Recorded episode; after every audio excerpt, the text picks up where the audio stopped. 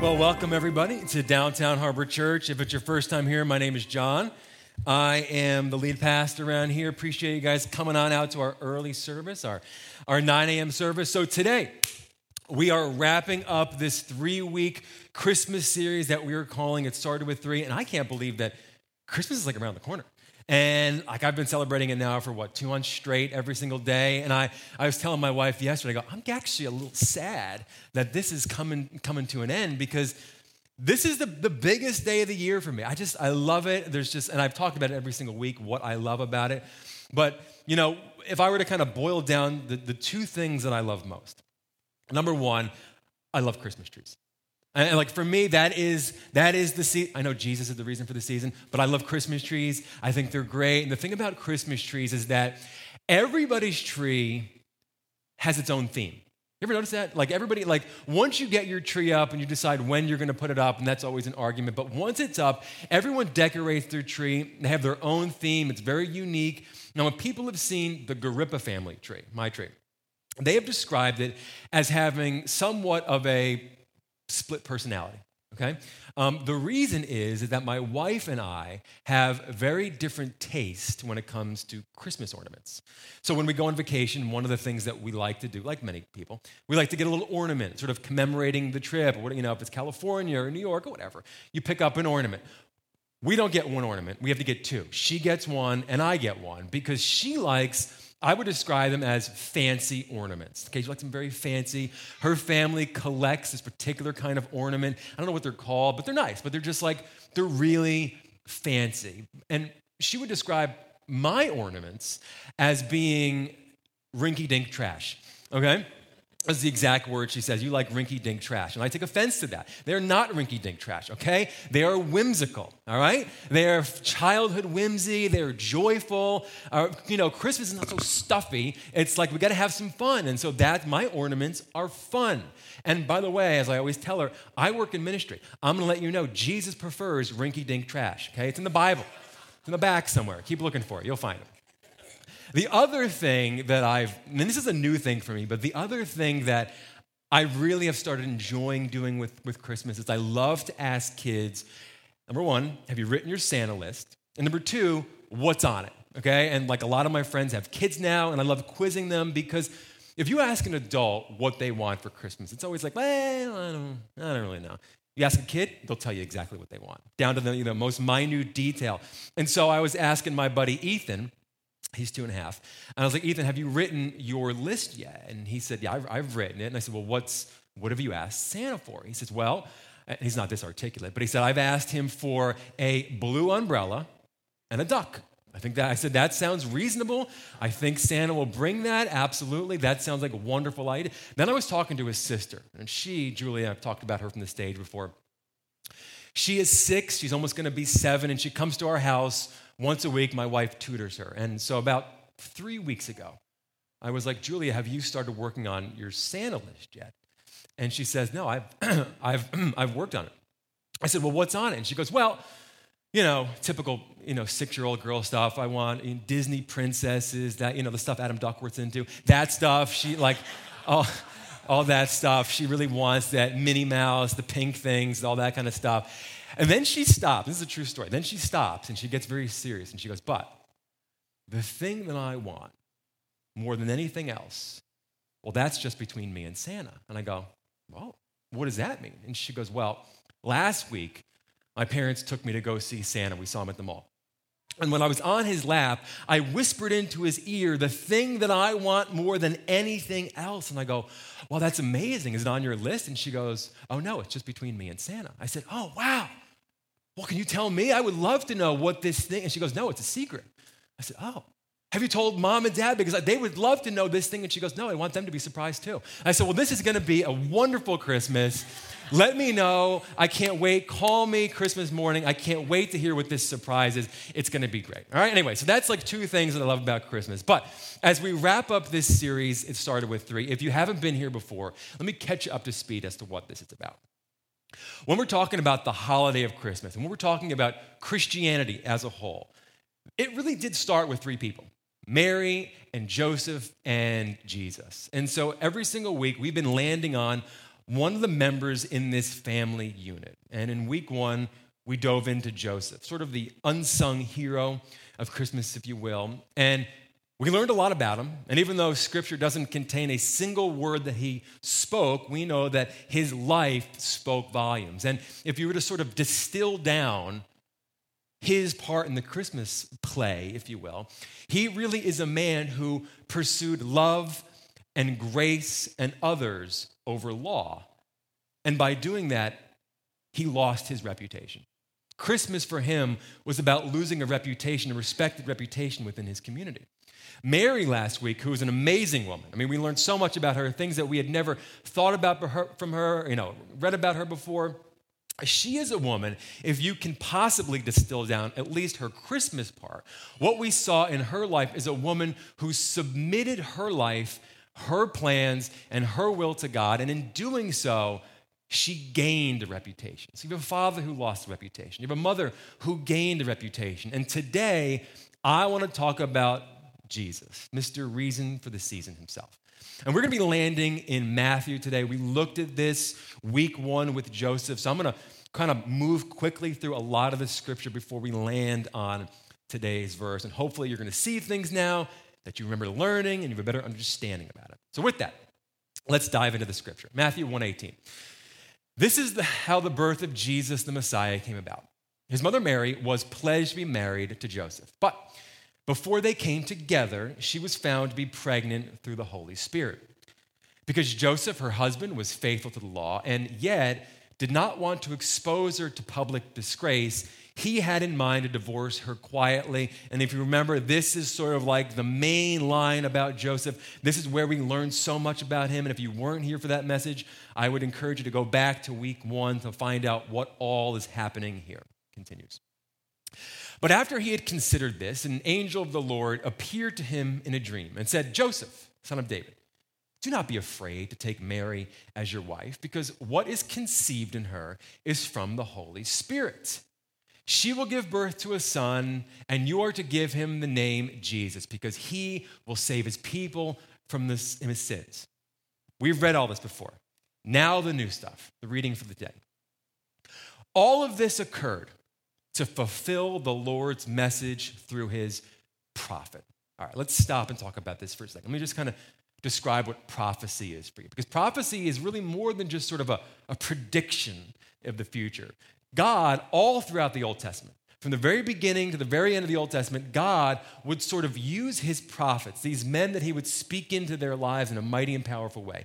God would use these prophets to sort of drop breadcrumbs, if you will, hints, if you will, pointing us towards the coming Messiah. And these prophecies, which are all throughout the Old Testament, are amazingly accurate. And they, they let us know about who the Messiah is going to be, where he's going to be born, what town he's going to be born in, where he's going to grow up, what his mother's going to look like. It even talks about how his life is going to be and even predicts how he's going to die.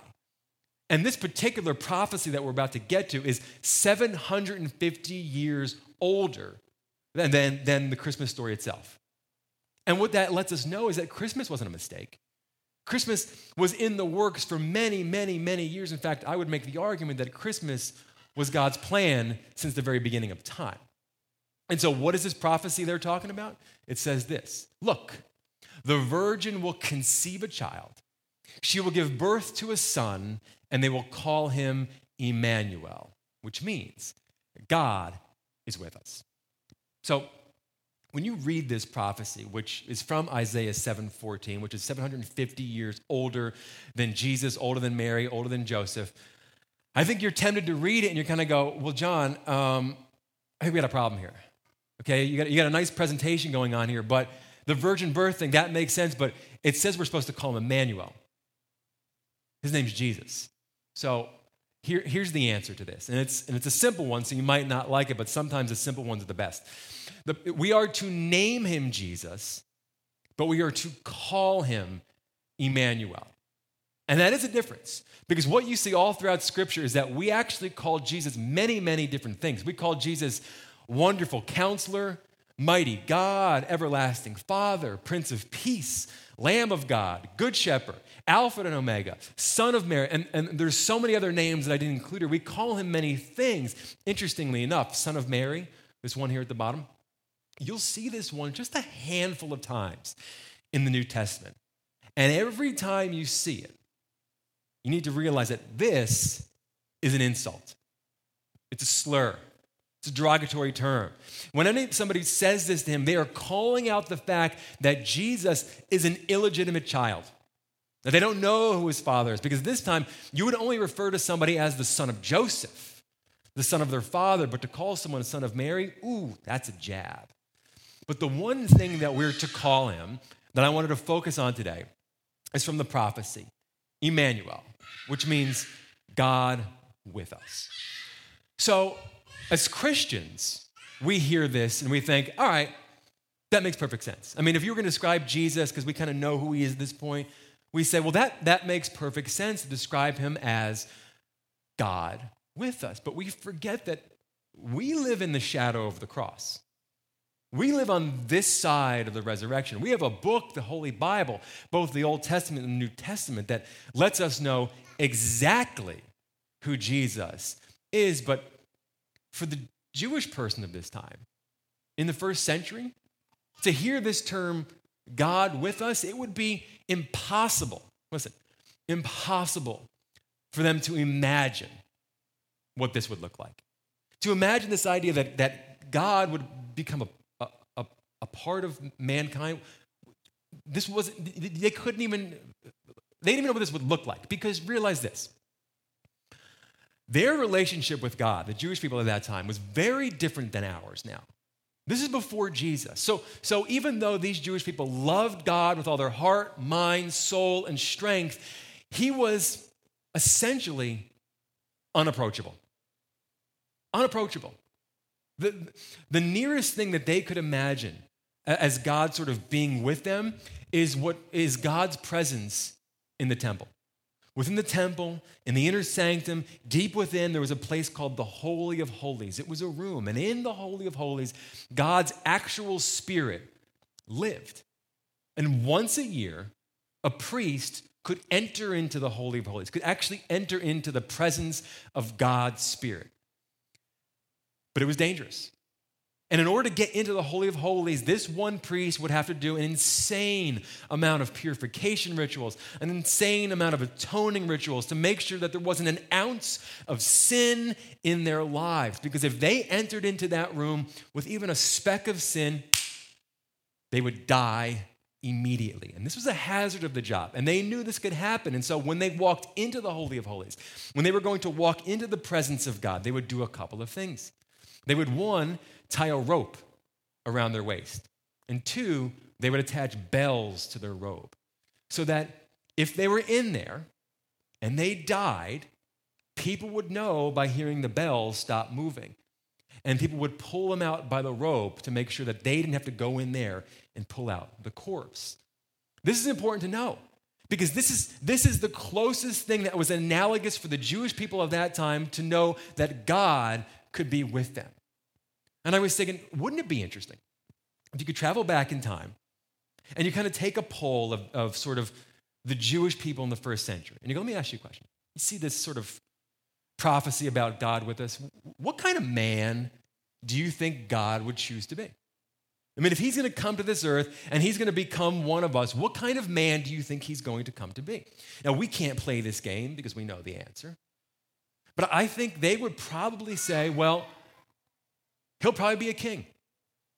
I mean, that, that's, that's sort of what we know of him. He'll, he'll probably be somebody who, who we can look at from afar, who's, who's unapproachable. He'll, he'll probably be a king, something of, of a great, you know, some highly respected position. He'll probably live in a palace, a gorgeous castle with, with beautiful, well kept, manicured grounds. Knowing what they know about their interaction with the high priest and the Holy of Holies, they might say, well, maybe once a year God, as king, might invite someone particularly holy to come into his palace. But the truth is, nothing would prepare the Jews of this time for what Christmas would entail, for what God would actually choose to do. Now, Paul, who is one of the New Testament authors, captures sort of God's decision as to what he would choose to do and how he would come to this earth, sort of the behind the scenes of Christmas, if you will. Take a look at what he writes. He's talking about Jesus here. Though he was God, Jesus, he did not think equality with God as something to cling to. Instead, he gave up his divine privileges. He did this by taking on the nature of a servant. So, what Paul is saying here is that Jesus is God. Jesus was God. And when he came to this earth, he could have demanded a palace. Absolutely 100%. He had the divine privilege to require these things, to, to request these things, but because of love, Jesus gave up, it says, all of these divine privileges. He didn't think it was worth clinging to because there was something greater at stake our souls. And he came to this earth and he took on the form of a servant, and he would live the rest of his life serving his subjects, you and me. And Paul paints this beautiful picture of, of Jesus, who is king, giving up his divine privileges to be born of a man who lost his reputation. Giving up his divine privileges and choosing to be born to a woman who gained a reputation.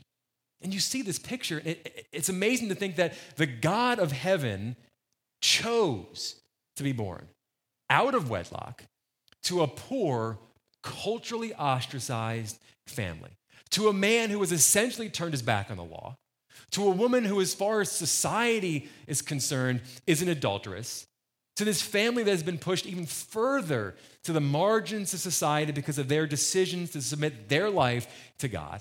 This is the family that God chose.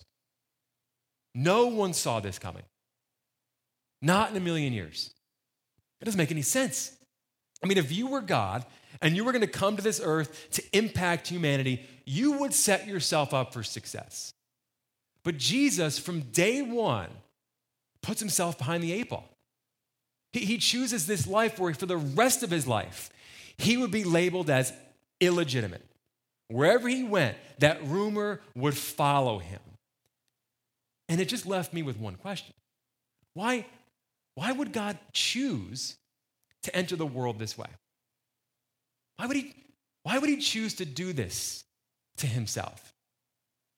Because this is the only way that we can know how deep and wide and long and high Christ's love is for us. Because he could have come as a king. He could have come as, as a warrior commanding legions of angels. But instead, he chose to be born as an illegitimate baby to a family that has been marginalized and scandalized.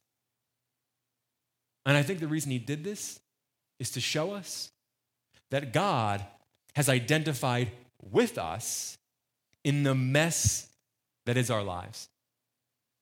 And for the next 33 years, Jesus would live his life proving that he could redeem this situation and turn it into the greatest movement in the history of the world. See, this amazing birth does a couple of things. This amazing birth lets us know that God is not afraid of your life. This amazing birth lets us know that God is not afraid of your situation, whatever that is, and He's not afraid of your reputation, either because of something that you have done or something that was done to you. See, I, I don't know what's going on in your life. I don't know if society or if your family or, or, or maybe even the local church has turned their back on you because of who you are what you may have done, what had been done to you, but, but the story of Christmas lets us know that God is with you.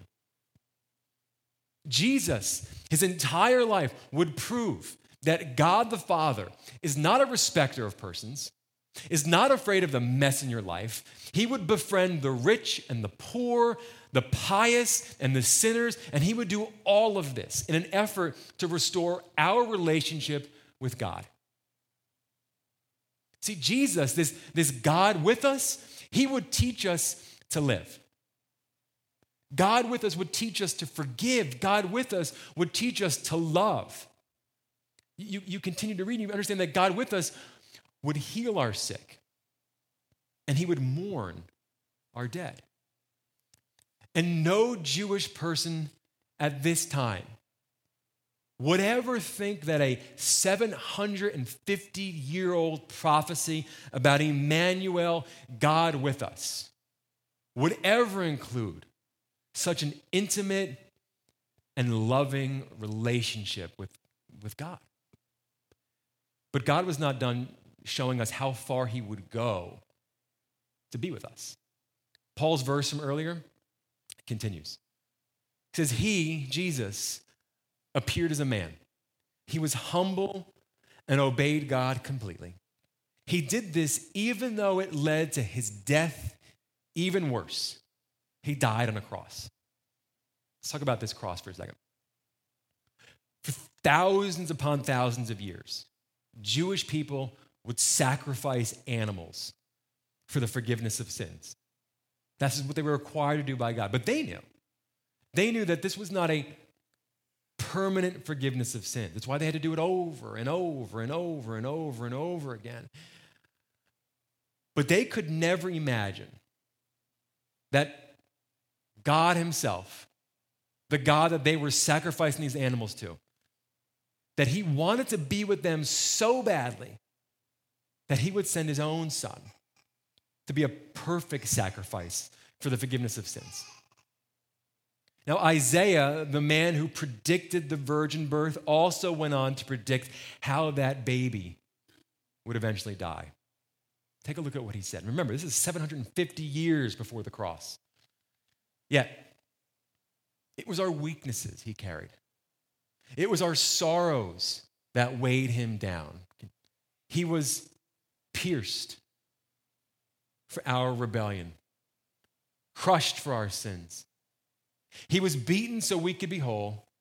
He was whipped so we could be healed. All of us, you, me, Mary, Joseph, all of us, like sheep, have strayed away. We have left God's paths to follow our own. Yet, in spite of all that, the Lord has laid on him the sins of all. This is precisely what Gabriel's message to Mary and Joseph was that you are to name your son Jesus because he will save our people from their sins.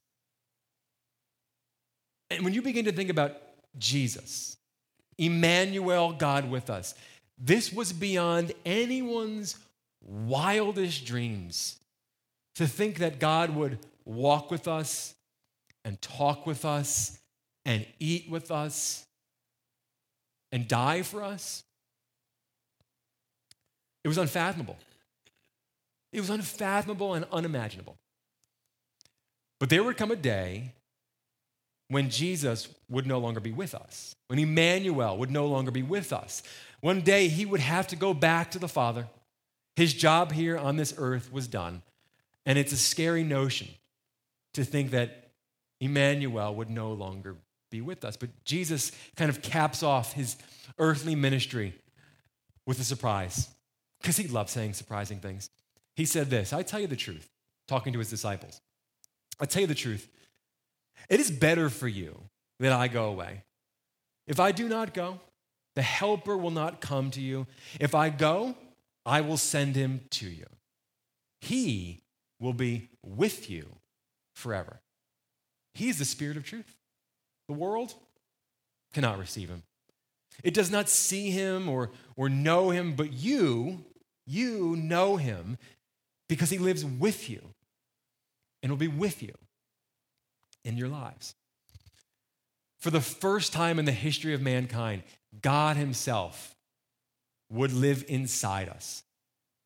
God himself would take up residence in the very hearts of every woman and man and child who would say yes to his son, Jesus Christ.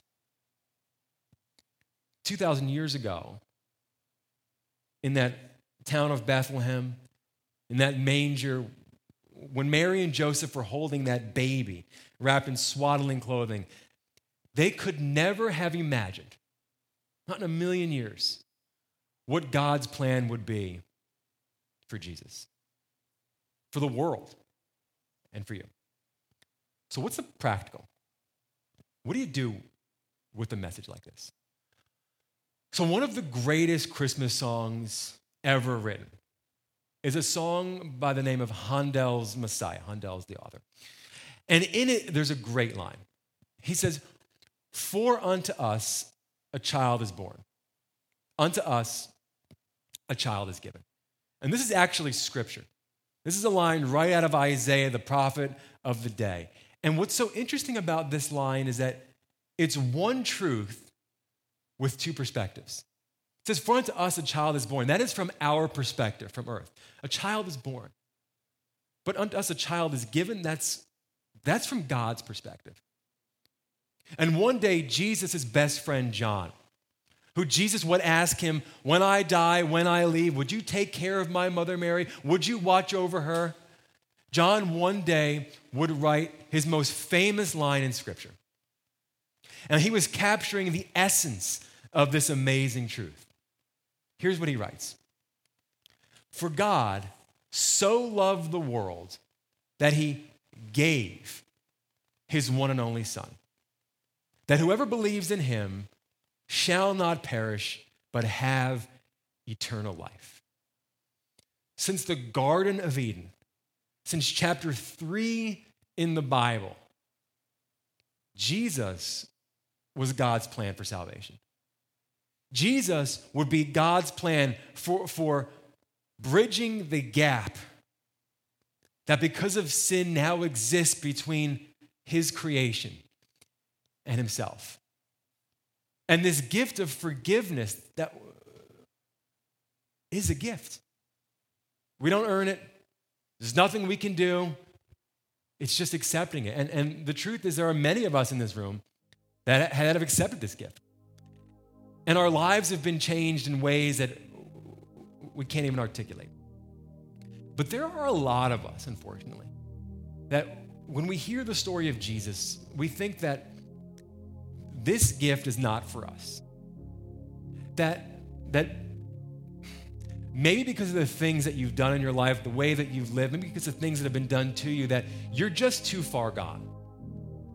That maybe that, that because of what's happening inside here that God wants nothing to do with you. Well, here's what I want you to know God wants all people. That's you. God wants all people to be saved from the punishment of sin. He wants them to, to come to know the truth that there is one God. There is one man standing between God and men. That man is Jesus Christ. And he gave his life for all men so they could go free and not be held by the power of sin. And God made this known to the world at the right time. And that right time was Christmas 2,000 years ago. And that right time is today. So I would just say this in the spirit of this text, in, in the spirit of Christmas, I'm just going to give you one question that I want you to meditate on for this entire season. And it's a simple one, but it could be life changing for you. Will you receive God's gift? The Bible is very clear that God has a plan for every single one of your lives. But that plan begins with you saying yes to his son. Now, as we saw with Mary, as we saw with Joseph, God is not going to force his plan on you. He has blessed you with free, with free will. You could do whatever you want. But my prayer for you is that this Christmas season, you would invite God to be with you. Perhaps for the very first time in your entire life. So, this season, as we celebrate Christmas, remember, it started with a baby who would bring God into our hearts who would change this world forever, who would turn everything on its head. And because of his sacrifice on that cross, we could be made right with the creator of the universe. Let me pray for you. Dear Heavenly Father, I want to thank you for the opportunity that we could come here today to celebrate the birth of your son, Jesus. Lord, I think sometimes as, as people living in, in 2019, we forget how profound the story of Christmas is. We forget that there was a time, Lord, that you were unapproachable. But because of your Son, you have now taken up residence in our heart. God, I pray that for those of us in this room, Lord, who don't know you yet as our personal Lord and Savior, I pray that this might be the year that we would invite you into our lives to forgive us of the sin in our lives, to fill that void that we just can't seem to put our finger on what that is, Lord, but I know that void is, is you. Thank you for coming to this earth. Thank you for humbling yourself, living your life in a way that we know that you have identified with us in our mess, in our pain, and you loved us in spite of all of that.